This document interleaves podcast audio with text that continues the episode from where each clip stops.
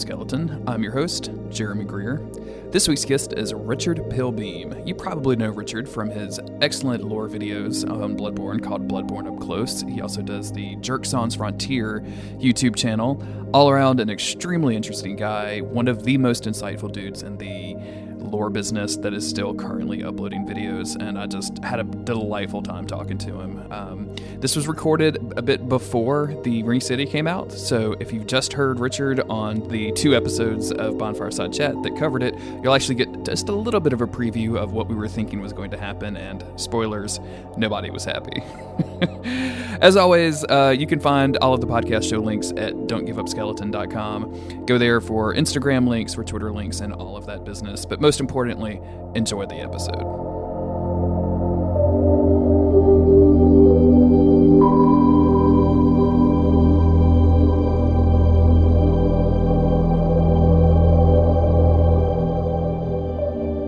I think you've played all of the games. If I remember. I have played all of them. Yeah, Okay, I mean, so- I'm, trying to platinum all of them at the moment. Oh, nice.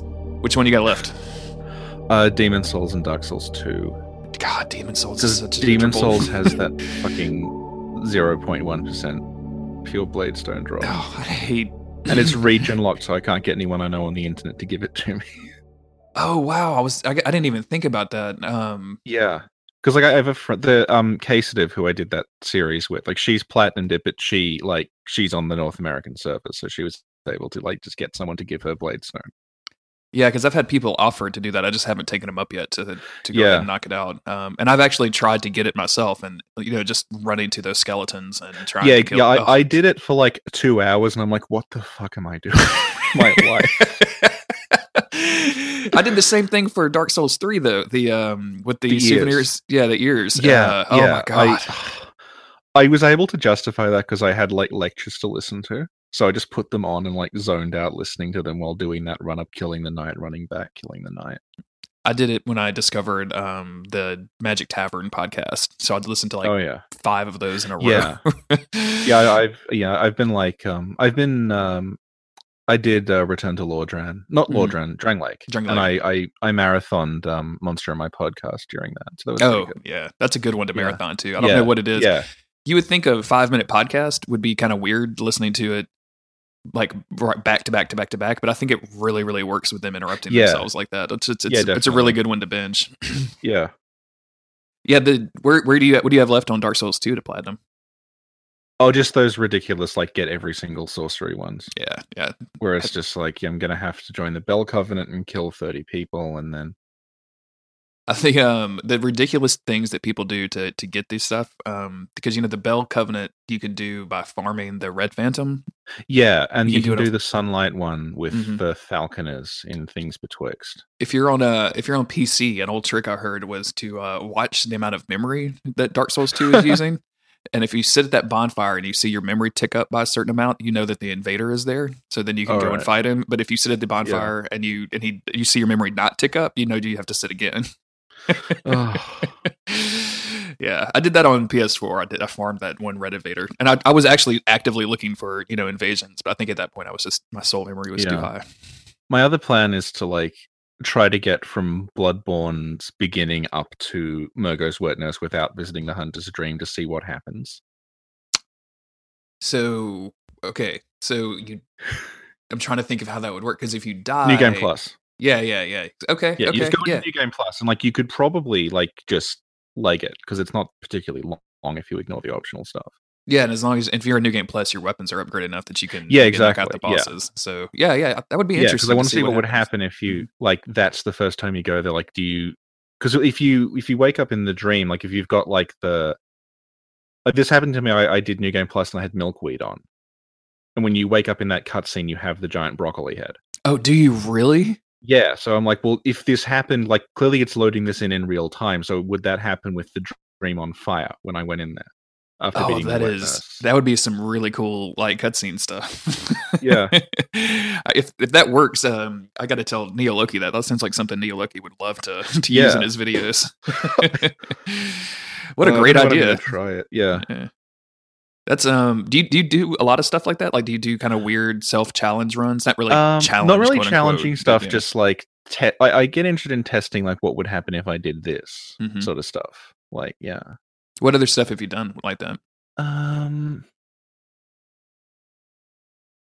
Oh, just just like stuff that, that most people have already done, like running to untended graves before you talk to Hmm. the shrine handmaid and Just Like to see if they programmed anything Yeah, like- around there. grabbing the covetous serpent ring and stuff like that before you're supposed to. Gotcha. I Yeah, really I'm not enjoyed sequence, good, but- sequence breaking and stuff like that in Dark Souls. Like that's Yeah. my, my fun stuff. Yeah, definitely. there was a um I remember someone doing a weird thing to see how many people they could get in Firelink Shrine at the same time. Yeah. And uh, they somehow managed to get uh, both of the Onion Bros and Firelink at Oh, the same time, which I had never seen before. But that's Yeah. just like because you know not a lot of people realize you can get Ingward into Firelink, and like trying to keep as Yeah. many NPCs as you can in there is pretty interesting. Yeah. I cloned Yosefka once. Oh yeah, If you do the fence jump glitch. oh like, yeah, yeah, yeah. It gets yeah. confused about what's going on and it loads her in twice. I really liked the. Uh, I really, really liked the fence, cl- fence jump glitch. Yeah, so that's why I, I hung on to my like original copy of Bloodborne, even though I've got the Game of the Year edition. Yeah. because I, I want to, just in case I need to demonstrate the fence jump glitch at some point and have an unpatched version. that's uh, this exact same reason I kind of sought down uh, um because I had a digital version of Dark Souls one, but I sought out a uh, like a physical copy um to make sure that I'd because I think I'd already given my physical copy away, but I wanted to have an unpatched Yeah. version so I could do dumb stuff, like so I could do the dragon head glitch and all that stuff. So, Yeah, I, I need to I need to get a physical Demon Souls at some point. yeah. so yeah. I only have digital of that. I have I have a digital copy, um, and then a friend of mine was selling a uh, one of the collector's editions, so I, I picked up one of Yeah. those because those were relatively hard to find. Yeah, Are you uh, are you Yeah. do you do you collect the games like that? Like, do you do you like to have Um, multiple copies and stuff like that? uh, I like to have multiple copies if there's like differences. Okay. Basically, just for sort of archival reasons. Just to just to that's make sure you have basically one on hand so you can do. Stuff Yeah, just so like particularly with Bloodborne because I've been basically doing basically just Bloodborne for about two years, so it, it's Mhm. helpful to have version zero zero zero. loading, so I can show- loading screens and all. Look, giant loading screens and just show off like like there's some some bits of text that changed between zero and zero point one. Mm-hmm. I didn't just know sort that. of yeah. No, there's a whole thing like if you um the the workshop, the umbilical cord you find in the workshop, that has completely different text if you play it unpatched, oh, interesting. And it idea. refers to all it refers to all the stuff about like the church stealing Annalise's child. Oh wow, and they took all of that stuff Yeah. out. They took it out, and it's like oh that that kind of explains why she's calling herself the enemy of the church, because the church came in after the executioners and took her child away, and that's where that cord comes from. Wow. Okay. That okay. Yeah. That's I wonder what like I want to know I, I wish that we had something beyond patch notes. Like I want to know the patch notes for the patch notes to know why they oh, changed. Oh, things, definitely, yeah, Right? I would yeah. love to get into the mind of even some of the mechanical changes of like why did you think that this sword needed a a twenty percent Oh, decrease in damage? You know what I'm saying? Like I don't understand why they do Yeah. that stuff sometimes. And there has to Well, I be was I was looking at like I tried doing a faith build in Dark Souls three and got to the cathedral and realized like this is not going to work because you have not thought this through, and it's so disappointing because Dark Souls two has such good mechanics. hmm hmm Like Dark Souls two, like I I did Return to Drangleic with power stancing cestises the whole time, Oh, that I, I love that build. That's so Yeah. much fun. I and mean, it's just that completely unusable in any other game in the series. Oh yeah, like try to do that in Dark Yeah. Souls one, and like you go crazy. Like the the Cestus is one Yeah. of the worst weapons. Yeah. Yeah, Oh man, the um, I did the same thing in Dark Souls three with the sorcery build. I, I started Yeah. with like I'm going to do uh you know I'm not I'm going to have like a dagger to backstab people and uh I'm going to shoot spells and let me just tell you that trying to kill the cursed rotten greatwood with a dagger Oh god, and yeah. sorcery and then trying to like okay I don't know what I'm doing because I didn't quite pick up on like the pustules that you have to bust right off the bat. yeah, So like, oh, I'm gonna sunbro to learn the fight, and then having my Estus haft, and like, ugh, yeah. now I can't do anything.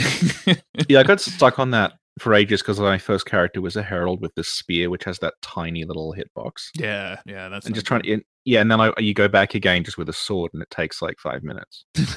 yeah, I started a, uh strength build with a with a big giant axe, Yeah. and was like, it just took me no time at all. It was so much. Fun. I'm on. I'm using a. I have a, a character prepped for the Ring city, and I've got the the. Have you tried the crow talons? I have not. Yeah, I they are they have my- this completely broken weapon art that if you apply it hits like six times in a row incredibly quickly once it connects. And if you combine that with Carthus Rouge, you're like procking bleed like instantly. And it to be a uses FP, but it huh? does it does. It it doesn't if you have F no FP, it loses damage, but it's still hitting. So you can So still you proc can just- bleed with it. You can just spam it. I killed the nameless king with it just by like L2ing him.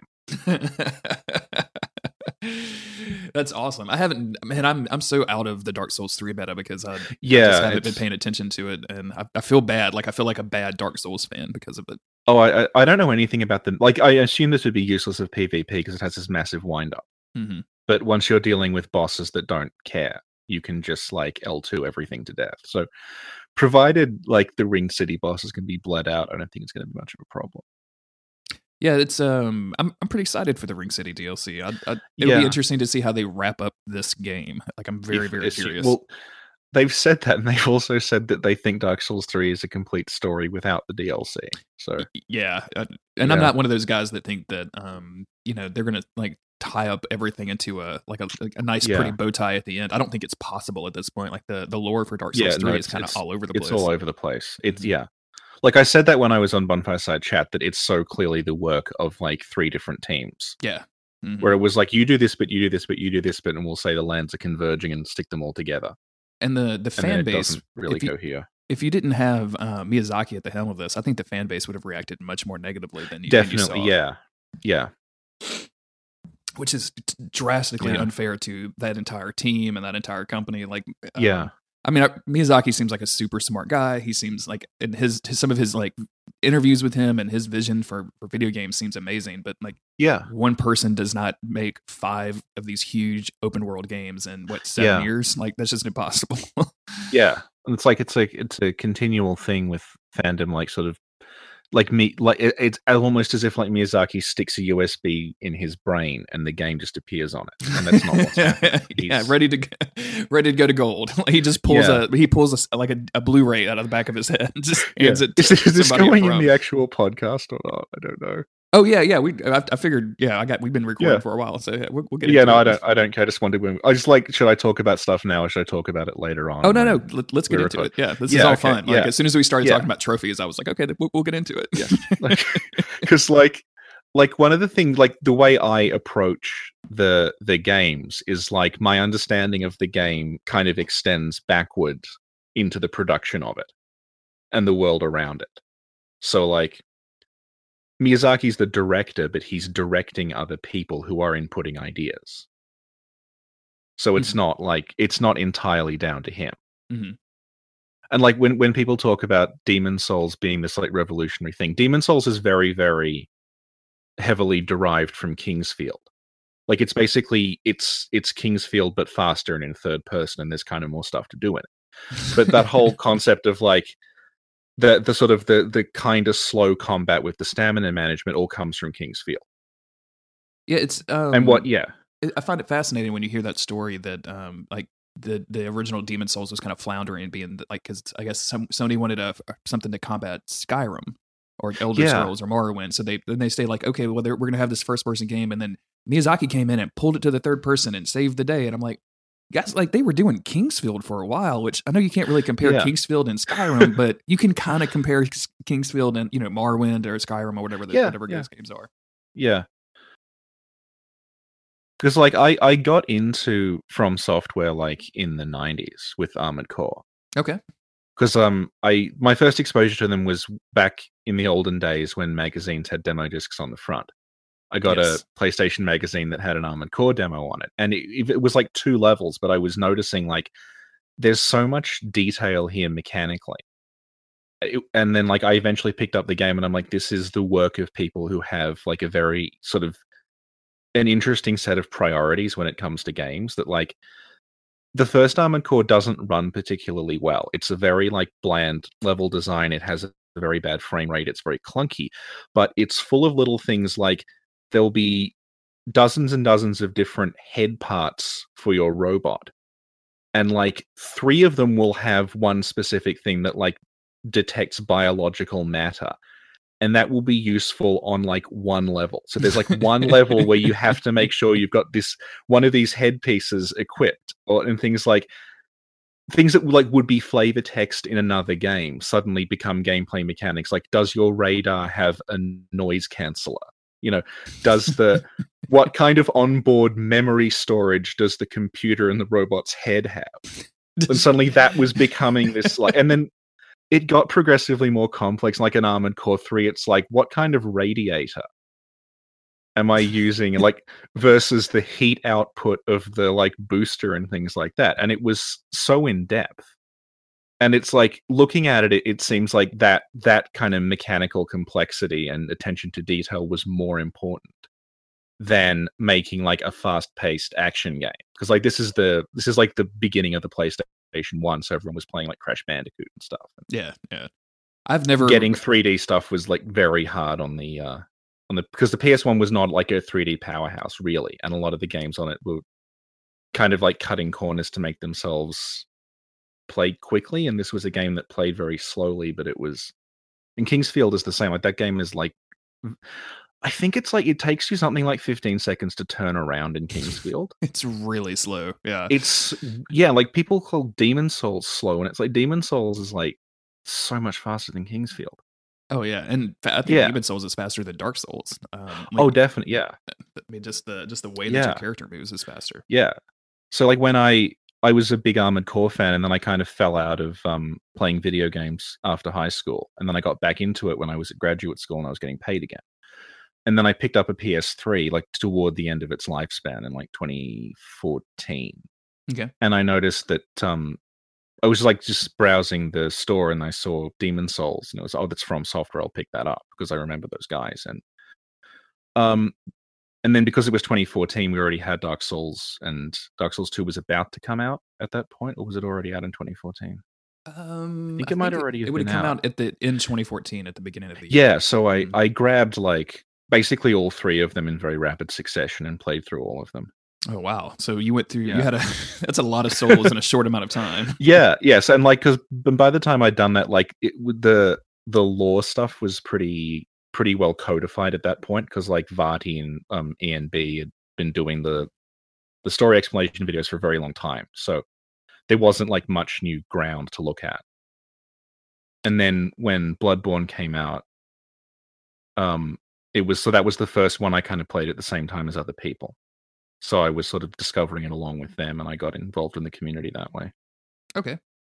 What was um what was it like kind of discovering the Dark Souls community? Because if you weren't really into video games and you weren't kind of paying attention to this stuff, like it has to be the Dark Souls fan base. I think is relatively unique with video games because it swings so Yeah. wildly. Like we have we have people uh, like yourself and like we have a bunch of content creators putting out like these crazy videos, and then we have people that are like get gooding everyone on streams, Yeah. and talking about you know PvP honor and stuff like that. Was it what was it like discovering all of that for the first? Well, I, I I never really had any interest in the like get good stuff because it was so transparently basically just marketing. hmm Like the whole like prepare to die and go be and like that's that's reached this like apex of ridiculousness with three where you've got like the chicken wing thing.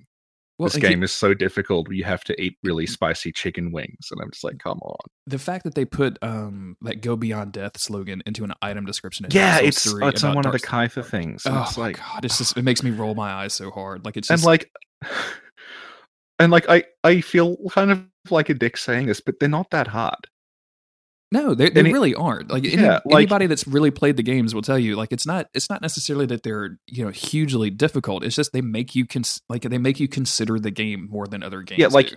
you die a lot, but you can't run out of lives. So eventually you will brute force your way through these areas. It's it's not like like you die a lot in Contra, but after you die three times you have to start the whole game again. That's hard.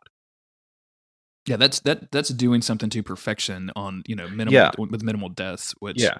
I, I kind of feel like yeah. Dark Souls three is starting to do with these um, Particularly three like phase boss given that fights. yeah. given that like they're also they're RPGs. So if you do badly, going and upgrading yourself is a possibility. hmm like if you die in a certain point and you can't get past it rather than improving necessarily the way that you're playing you can run off and like grind for a while and get your armor upgraded and run back and the things won't be able to hit you as hard. So it's then uh, like the the the whole like the difficulty thing is is really really overplayed and i think it's in some ways it's it's detrimental because i know people who like will who if this were just a game that was available would be interested in it but they've done such a such a huge they've made such a huge deal out of this is very difficult that they don't want to play it because they're saying this looks too hard even though like i mean i wouldn't describe them as particularly difficult basically I think um, at the beginning when you're first learning to play Dark Souls, if Yeah. you're, if you if you're because I started playing it as it was like a like just a normal action game that I like an Assassin's Creed game where you know yeah spam spam spam spam. I don't really have to worry about anything. oh, I got hit now. I have to heal. Yeah. or- and that doesn't work. Like the the the commitment to the animations and things like that. Like you can't. You have to really can think about what you're doing. But once you Yeah. understand that, you actually don't have to think about it that much. like it just Yeah. makes sense. It's logical. Oh, I can't get hit that much. Oh, my stamina is low. I'm going to deal with it in this kind of way. That's yeah because i like like a lot of the difficulty just comes down to the game is not going to handhold you but Exactly. that's Yeah. something that like a lot of games did when i was growing up anyway and it helped build like an attachment to it like you know the legend of zelda like you start without a sword in an area with four exits and if you pick three of them you will die you have to know to go into the cave to get the sword then come out and then you're not given any real direction like I- I that's love what that. dark souls was like yeah I and like that. i wouldn't say oh legend of zelda prepare to die like it's just it's just something you figure out through playing it Legend of Zelda prepared. I don't know why that gets me. I guess because I've been Yeah. playing a little bit of the new Zelda uh, since it came out Breath yesterday. and- yeah, yeah, Breath Yeah. the Wild, and uh, yeah just the idea that because I've that game is a little bit harder than I expected it to be, and I've Yeah. died a couple of times in like the Yeah. first area, and just that, see, imagining that prepare to die or that uh, you die Yeah. screen showing up, right? yeah but it's like it's kind of the same deal because like in in zelda you can walk off in the wrong direction and just get killed by a bunch of enemies and in dark souls you can accidentally walk into the graveyard Did you walk into the graveyard your first time through? Um, yeah, because I, I could not. I actually walked, worked into New Londo the first time through because Oh, I I couldn't find the um I couldn't find the stairs that led up to the aqueduct hmm because they're they're not immediately obvious. So I just oh there's a giant elevator here. I guess that's where I have to go. I ended up in New Londo, and then I ran out of transient curses and ran back again and realized oh there's a much easier place up these stairs. that doesn't have haunted ghost. yeah. uh, what when you're because you said you were kind of out of video games when you picked up Yeah. um, Demon Souls and Dark Souls and Dark Two. Like, did you have like the the biggest difficulty in those games I found are the controls. Like, just because I was at the time I was playing video games, so I was used to like not having to worry about stamina or you know I was used to like being able to cancel attacks. Did you have any difficulty with just like coming to Um, grips with the mechanics? No, I think because I've been out of video games for so long that I didn't have like a like an expectation of how things were supposed to control. Okay. Like it, it was weird playing a game with the shoulder shoulder bumper buttons with the attacks because I don't think I'd ever seen that before. But yeah, I um, don't, I don't remember yeah. seeing it. That that felt really weird for me, and now it feels Yeah. weird for me when the when games don't. do yeah, exactly. it. Yeah, and like having to click in the stick to lock onto stuff. yeah, yeah. But like I guess because I hadn't played Assassin's Creed or Skyrim or anything, I didn't come in with any like particular preconceptions of how they were going to play out. What about from a from a story perspective? Um, you, you mentioned that like obviously in 2014, everything about not Yeah. everything, but a, a majority of Dark Souls has been figured out. Um, Yeah, def- yeah. were you Yeah, paying well, see, attention I- to that while you were playing, or um, were you picking on I, pl- I I picked up on it kind of halfway through when like I started maybe I should start looking at the wiki now. Gotcha. because like I can't remember which wiki it might have been Fextralife, but like it would you would look up like Seath the Scaleless and it would be like the page for the boss, and then down the bottom here's the story of Seath, you know, stuff like that. Gotcha. So I, I picked up on stuff like that, and yeah, but I yeah, I never found the story of Dark Souls like the as in the narrative that you play out in the game to be particularly confusing because like Frampt basically just lays it all out for you. What was um what people were, picking up on was the little like kind of details in the item descriptions, but that wasn't really the plot of it. That Yeah, it was, was- like sort of just world building. exactly. Yeah. Yeah. Which is stuff that I really really enjoy in Dark Souls. Like I'm, Yeah, definitely. that it's it's always interesting to me that the the less you talk about something, the more interesting it seems. Like the yeah, it, it felt like um like if you got a source book for a role playing game, it would Mhm. just have little like details about here's how this world works. You know, these are like they're like story hooks that you could use, and here the game was kind of inserting them into it.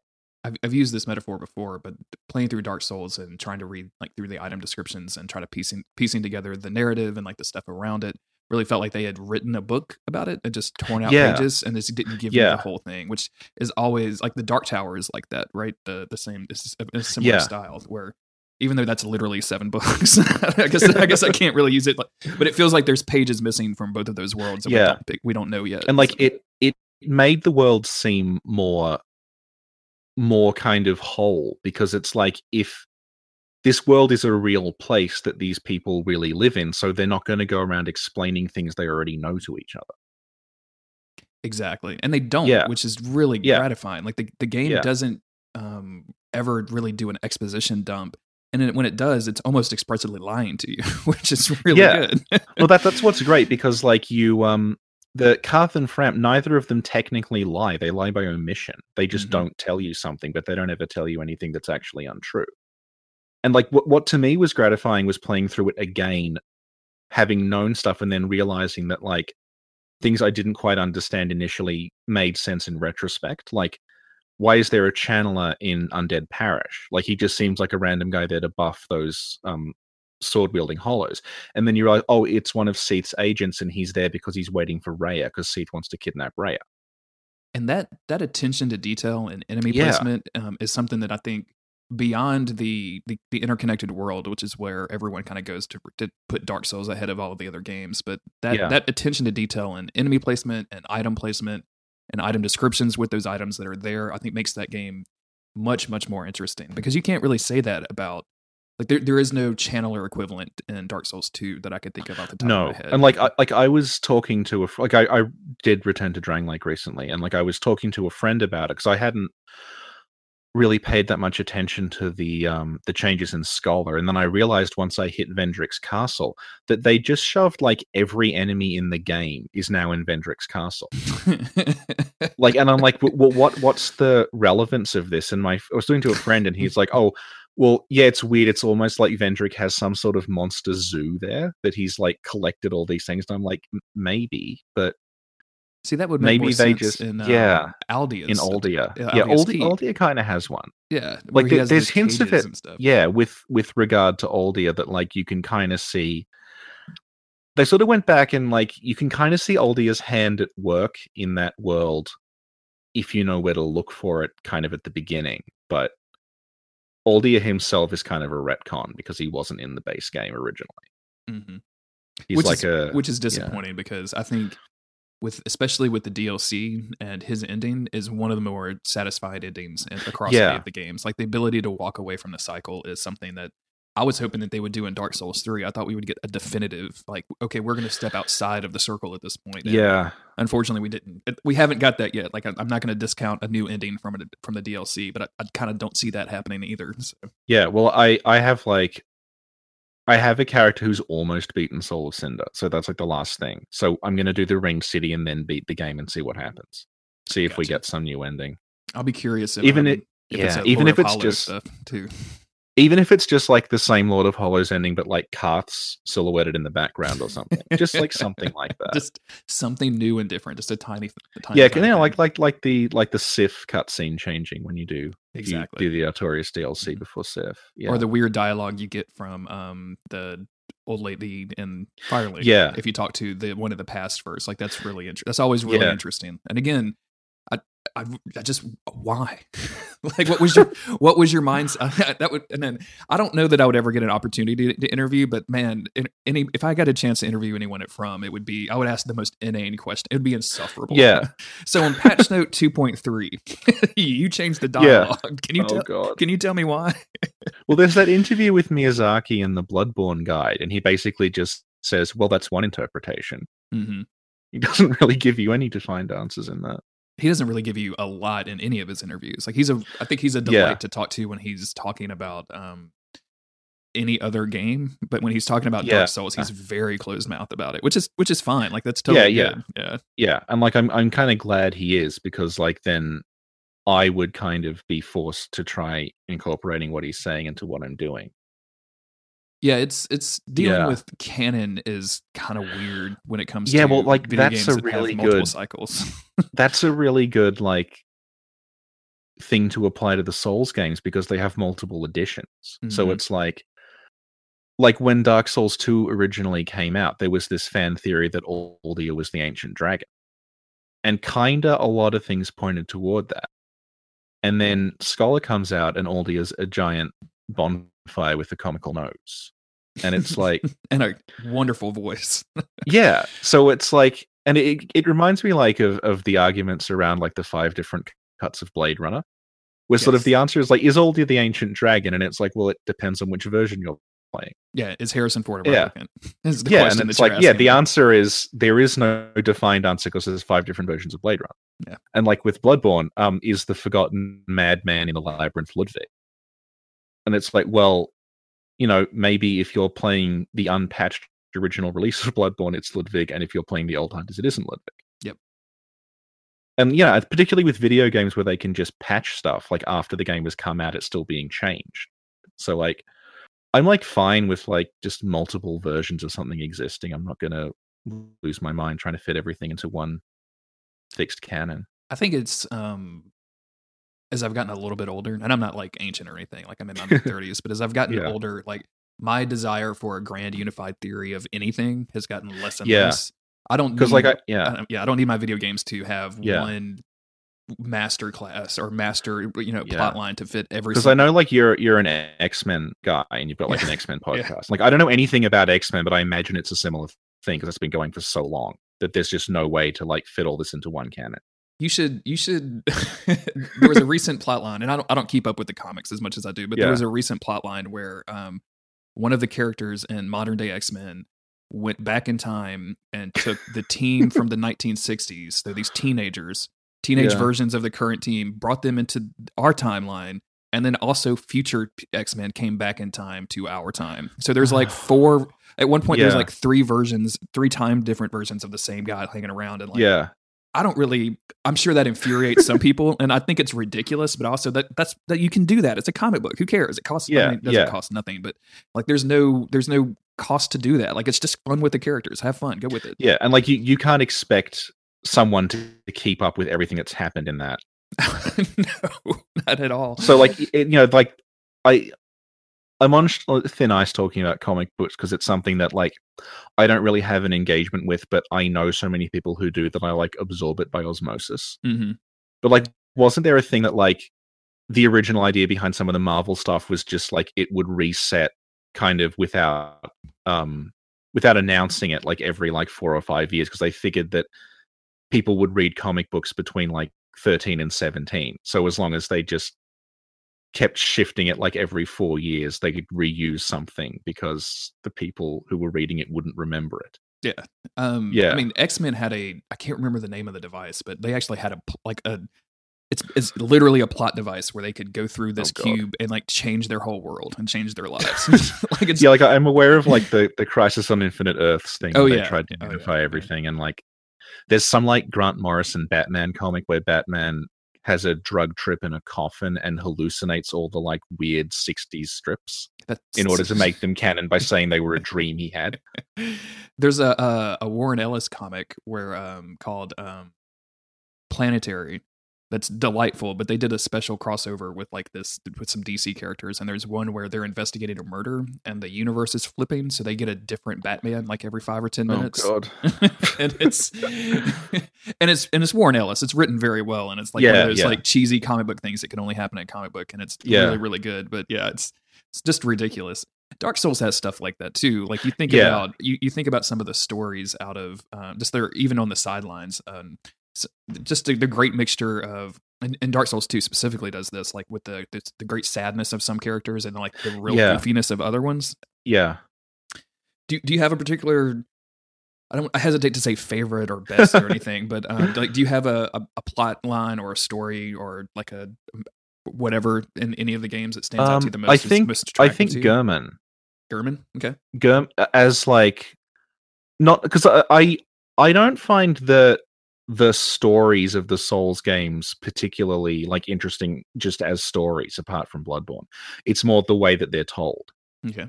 And I think the way that Bloodborne's story unfolds is extremely intelligently done because it will constantly it will show you something that doesn't appear to make sense and then in the next area it will do something to contextualize what you've seen and if you if you this is like if you do the dlc at like the 11th hour just before fighting Gehrman, suddenly it's everything that moment when everything clicks when you get to the hamlet and the guy is saying Byrgenwerth mother is dead you know their baby mm-hmm. has been taken.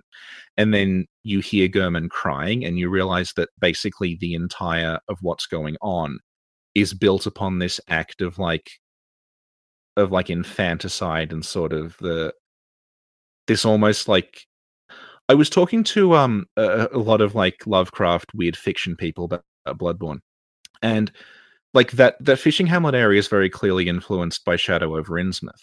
Yeah. But the actual structure of that story, it's a lot more like a colonial, like Mummy's Curse story about the explorers and the scientists, and they they go to this like quote unquote uncivilized place, and they find this this sacred thing, and they they want to try to take it, and they they trespass, and then that places this curse upon them. And that's sort of more how it's structured than it is as a as a lovecraftian thing. And like finally getting to the hamlet and realizing that like the the horror that Gehrman's going through is all based on this sort of weird like kind of defilement that he's involved in. And mm-hmm. it's like you stop seeing him as just this like weird old creepy guy and you realize actually he's like suffered this horrible like psychological trauma because of things he's been through and it, it recontextualizes everything and that was like this really sort of satisfying moment when i realized it all kind of came full circle i really adore when these games give you the ability to play back through them with your eyes open this time you mentioned that with yeah. the channeler and then with Gehrman as yeah. well um, the dlc and the old hunters dlc is just amazing for that. The yeah. way it tells that story, and then when you play through the game the next time, like um, uh, knowing who the doll is, knowing what she represents, knowing that what that says about Gehrman, and why yeah. you play through that game is just fascinating to me. Yeah, and you realize that like it's it, it this sounds wanky, but it's like the idea that all these characters that you've been interacting with, they're creepy because they're completely traumatized but it doesn't actually like outright say that. You exactly. you in, you you see what they've mm-hmm. done, and they don't know that you've seen what they've done. So there's not like a confrontation scene where Gehrman like admits everything, and that works really well. And it makes that moment where you you decide to challenge Gehrman in the final fight, and he says tonight Gehrman yeah. joins the hunt as one of the best delivered lines in the game. Like the fact yeah. that it's delivered the way it is, and it keeps it keeps its meaning and actually kind of changes its meaning based on the DLC. It's just fascinating yeah. to me. I love it. Yeah, and like that, that's a really great DLC because it's so it's so clearly like this was meant to be in the game and we ran out of time stuff. Yeah. Like I'm I'm positive that when, you know, Illusory Wall or Wolf 2K or whoever it is ends up hacking Bloodborne, we are going to find like the beta version of the Maria fight in there. if they could ever just bust open that PS4 firmware, we'd have all the all the details we'd ever need to know. Yeah, I've I've been like because yeah, this is the thing with like when I when I talk about the games, like I was saying before, like I I consider like the the boundaries of what constitutes like the game fairly vague, and like mm-hmm. you know the production of the game is part of it, and like you know it is it is worth considering that like you know something I, what got me into thinking about Bloodborne the way I do is that I've worked on short films before. I worked on short films for three or four years, and once you do that, you realize that like I mean you you might know this intellectually, but it it sort of hits you that like if you're watching a film, literally everything that is in frame was intentionally put there by somebody even if like unless it's a, a guerrilla documentary thing and people running around the street like you know those um that you know that character's costume was designed and they were consulting you know the director and the costume designer and the actor were all consulting you know what would this character wear? What should we get them? You know what uh, how should we dress them? What does this say about them? And like you know this this house who lives in this house what um, you know what what kind of person are they? How is that going to be reflected in the kind of things you will find in this house? Um, and that's that's what got me into thinking about Bloodborne that way because I was noticing like there's all these little visual details and they're not I don't imagine that like Miyazaki is is cackling to himself because he's I'm going to hide all these things in the production design so that 2 years later a bunch of bored graduate students will be trying to figure it out. I think he's just like, you know, um when when they designed Hemwick it wasn't just like, oh, we need a village. It was like here's Hemwick, so what kind of place is Hemwick? What do they do there? What relationship does Hemwick have to Yharnam? What's its relationship to Cainhurst? who's in charge of Hemwick, you know, what's the economy of Hemwick, and these all factored into the design of that area. And you can intuit a lot about how Hemwick works just by looking at it. But it's not um you never meet an NPC or read an item description that outright says like Hemwick is a giant crematorium. Yeah, like there's no in The Witcher Three, but you'd pick up a history of Hemwick book, and it'd be four paragraphs. Yeah, history of yeah, Hemwick, right? Yeah, and like um, before the old hunters came out, like I had talked about the doll, and I had like pointed out in that that like she looks a lot like she's someone from Cainhurst, and she's she looks very Pthumerian, and she's um like the style of dress was like Cainhurst. She was connected to the Cainhurst Vilebloods, and she was also connected to Gehrman's apprentice, and like that was all intuited just from the way that she looks and what she does.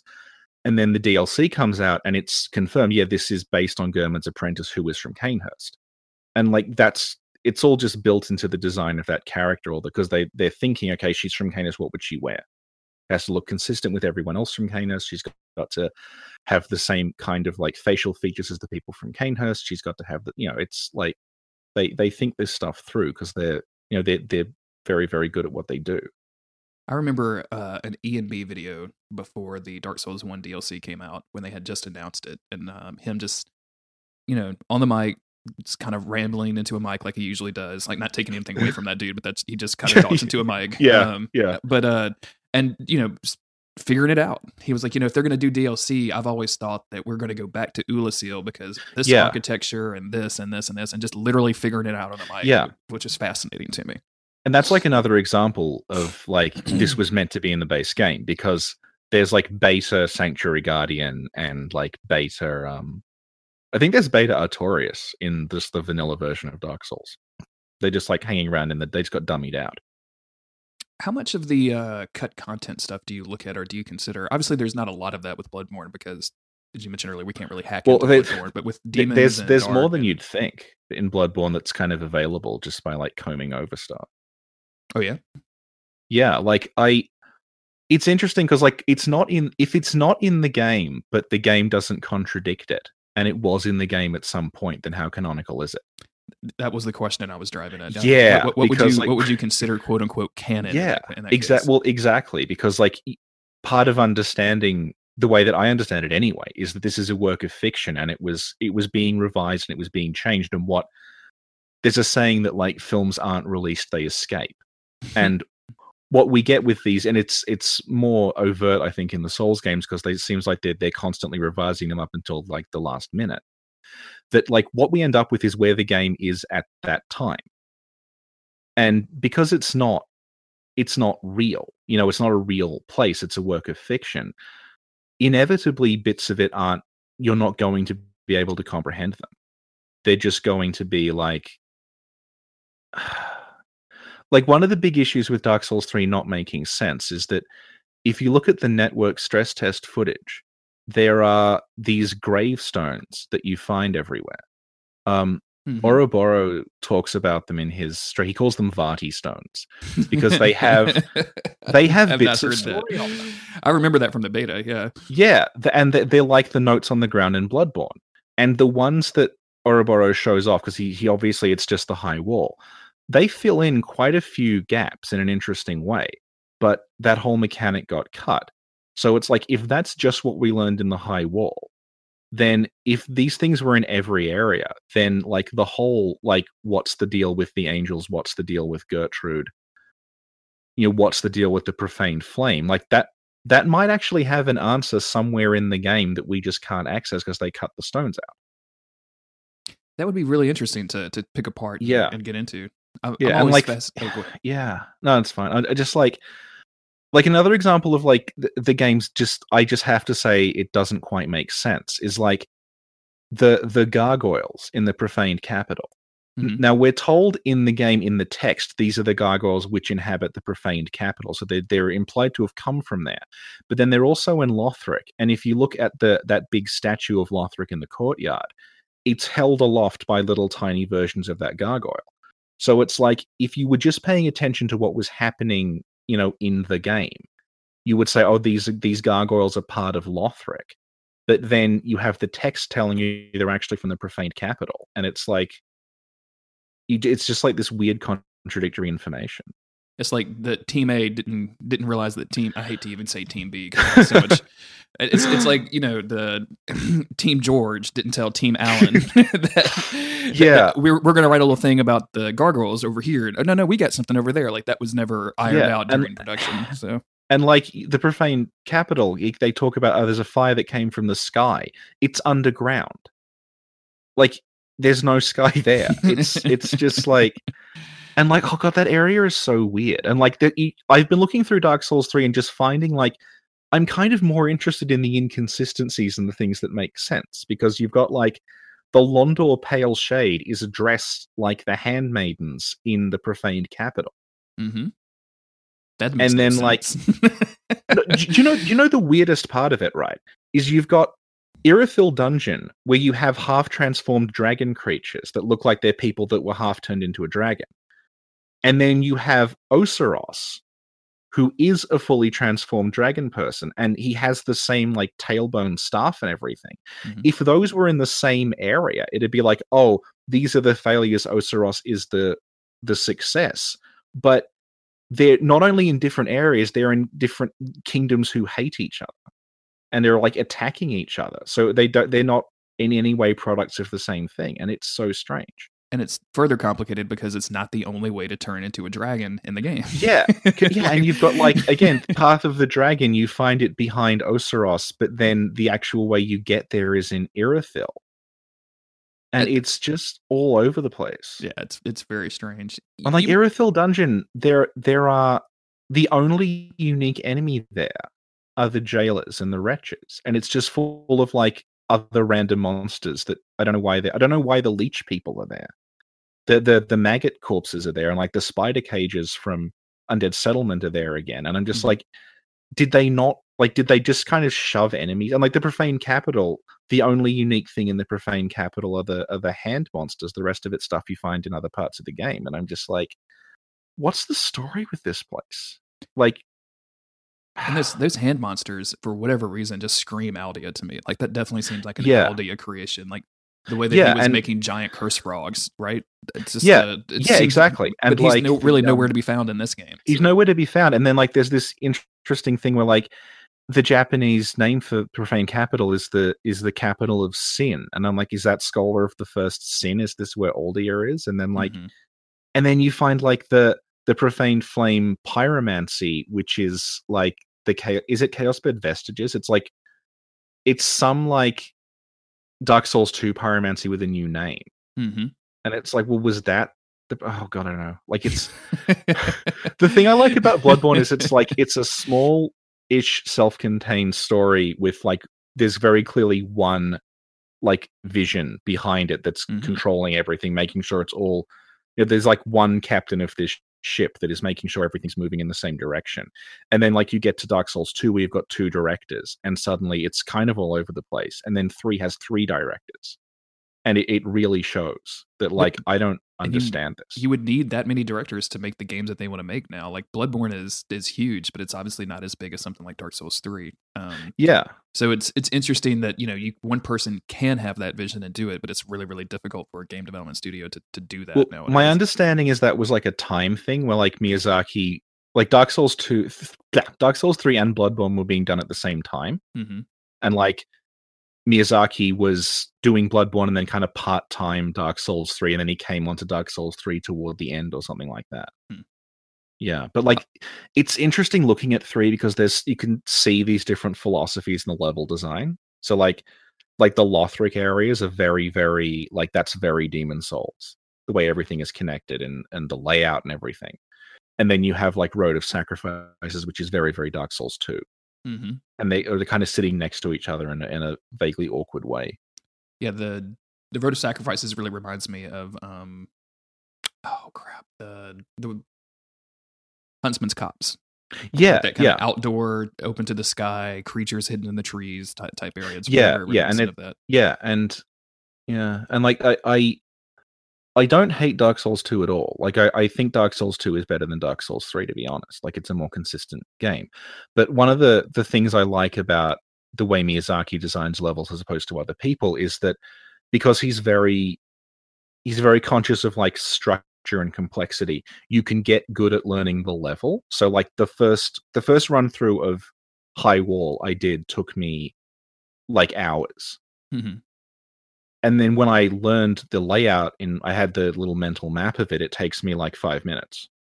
But then you have like road of sacrifices which will kind of always take you about the same amount of time because it's literally just a road. Mm. you just run down have, it. you ha- it's not at that point knowledge doesn't compress that space because that you, Yeah, you there's have nothing- to cross it. there's no yeah, there's nothing that knowing about it would help you. You can't navigate it in an interesting way. You just run down it I'm, I'm curious. You mentioned something earlier about talking um, about Bloodborne to some uh, Lovecraft like literature. People. Yeah. How well um, do you think the games would, or the game story, specifically Bloodborne, because it's easier to talk about Bloodborne as Mm. a complete whole, but d- how well do you think it holds up in the telling to someone without them having played the game? Like, if, Well, I think like I think the Lovecraft stuff kind of became an albatross around the game's neck a bit. Um, there was actually a post in the the weird literature Reddit. Weird, weird capital W weird is the the name for the genre that Lovecraft wrote in, and there's other other weird authors. Um, about what was the reception of Bloodborne like in the weird fiction community, and they were like, "We haven't heard of this," and like to me the the issue is like it didn't sell itself as a work of of Lovecraftian cosmic horror. It sold itself as this is the steampunk werewolf game. And then so as a result, those people weren't interested in it. And then when the the Lovecraftian stuff started creeping into Bloodborne, um, people who weren't interested in it, I think they just sort of it just became like a trivia thing, like, oh, this is looks like this thing from Dream Quest of Unknown Kadath or something like that. Um, and that was sort of as deep as it because I I don't this is going to sound weird, but I don't think of Bloodborne as that much of a Lovecraftian story. I think it takes it takes elements from Lovecraft, but mm. it's not it's not that Lovecraft like it.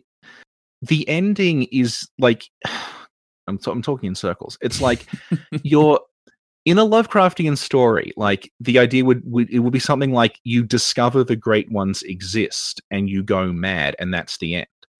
This is like you discover the great ones exist and you have a giant transforming chainsaw and you kill them and then you you consume a bunch of umbilical cords and you transform into a psychic slug and that elevates humanity into like a psychic super race which is like that's that's kind of the antithesis of lovecraft in a lot of ways it's just and like I don't know why that got me, Richard. I'm sorry. I'm tickled to death by that.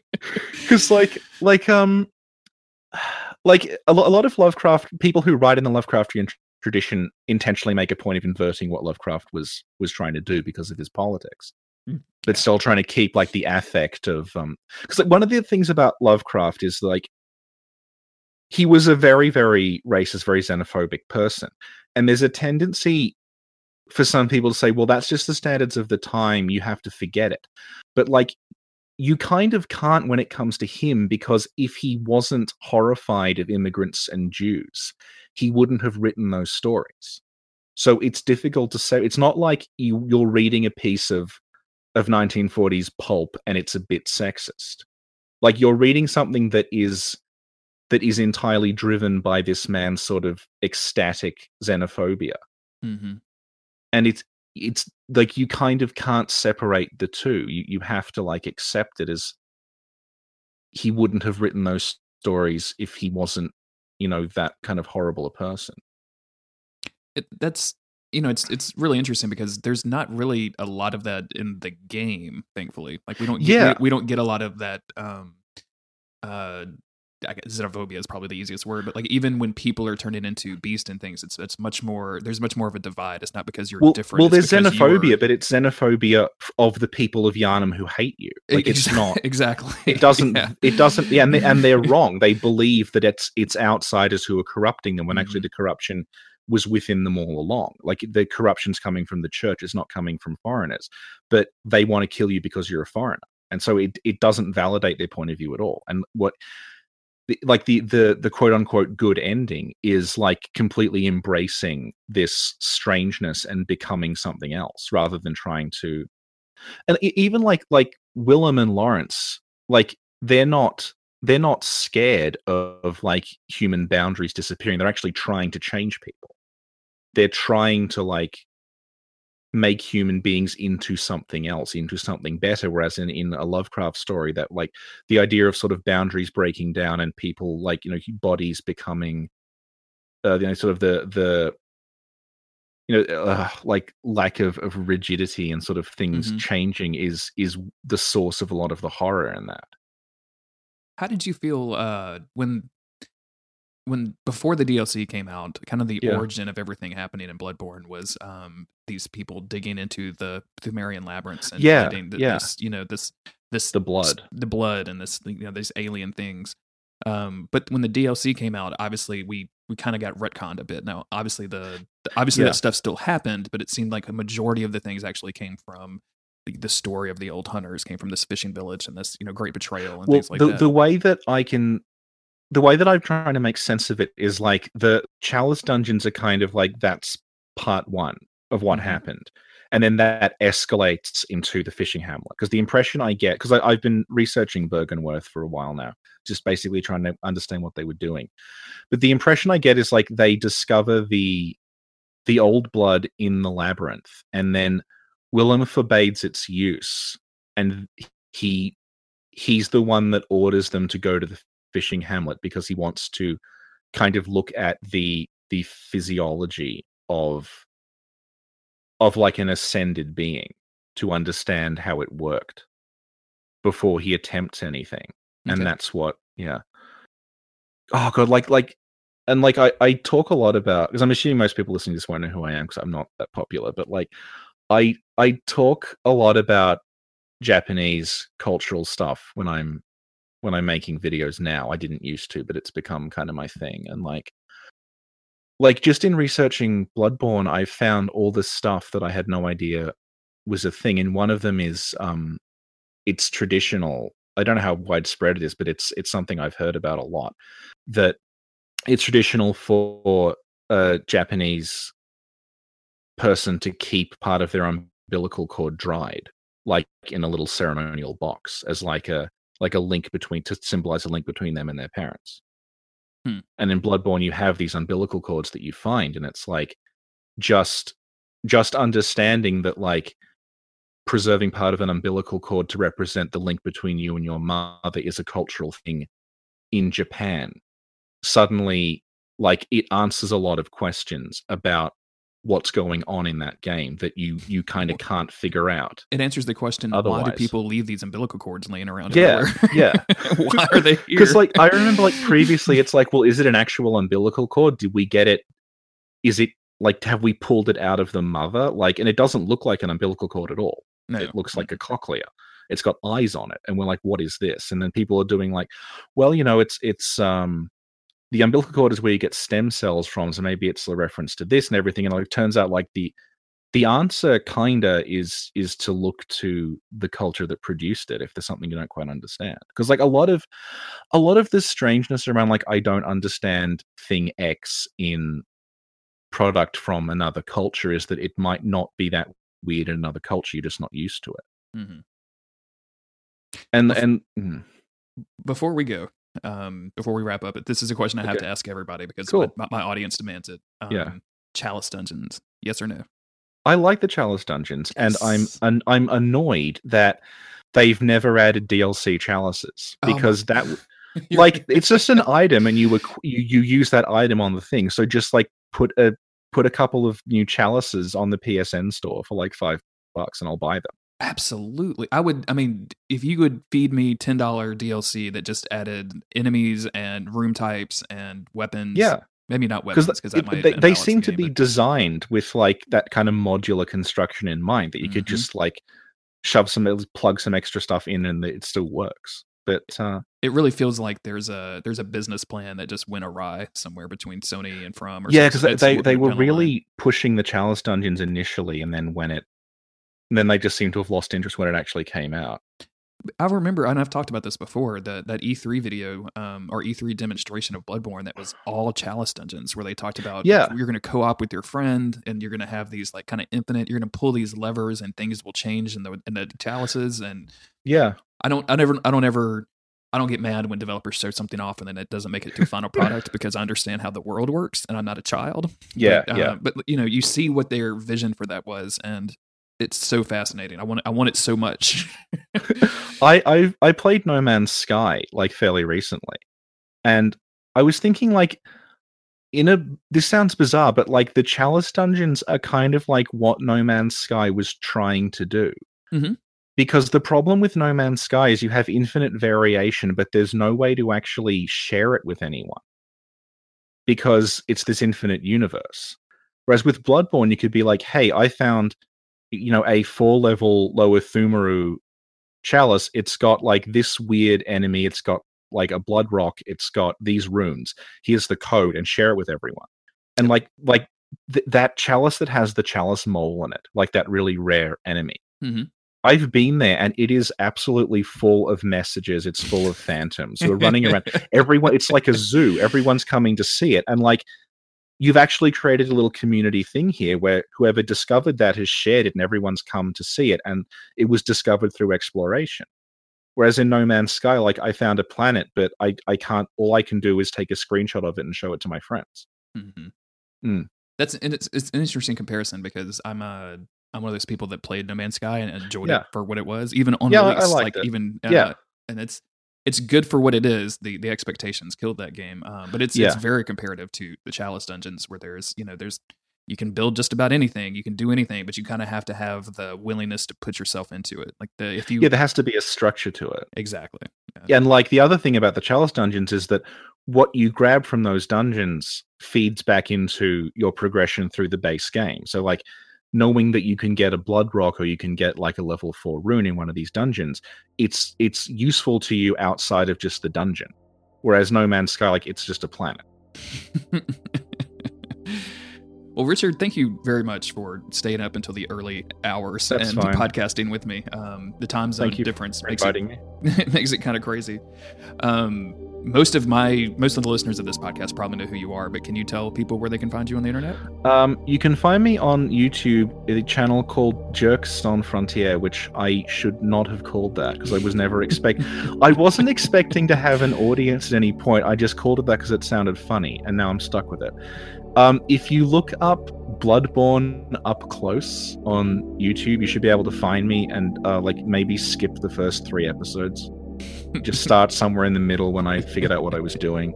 And if you're listening to this on your podcast app, look in the show notes, and there will be links for all of that stuff in there. Hmm. Um, thank you again for guesting on the show. I very much Well, appreciate th- it. thank you very much for asking me on. Um, as always, I've been your host, Jeremy Greer. You've been listening to Don't Give Up Skeleton. You can find me at JG Greer. You can find the podcast at DG US Podcast. Richard, do you, you have a Twitter, right? I don't think I let you. I may have. Yeah, I'm just Your, um, I'm just Richard underscore Pilbeam. Okay, excellent. Oh, I, I don't know if there's an underscore actually. We, you know me on Twitter, That's true. I do. so just copy that. I've forgotten my Twitter handle. um, I get whether there's it's it's underscore or like a dot or one word or again, I'll put a link in the show notes. I don't remember either. I can look it up real quick. Um, you can find this podcast at DGUS Podcast. You can also go to don'tgiveupskeleton.com to find all of my social media links.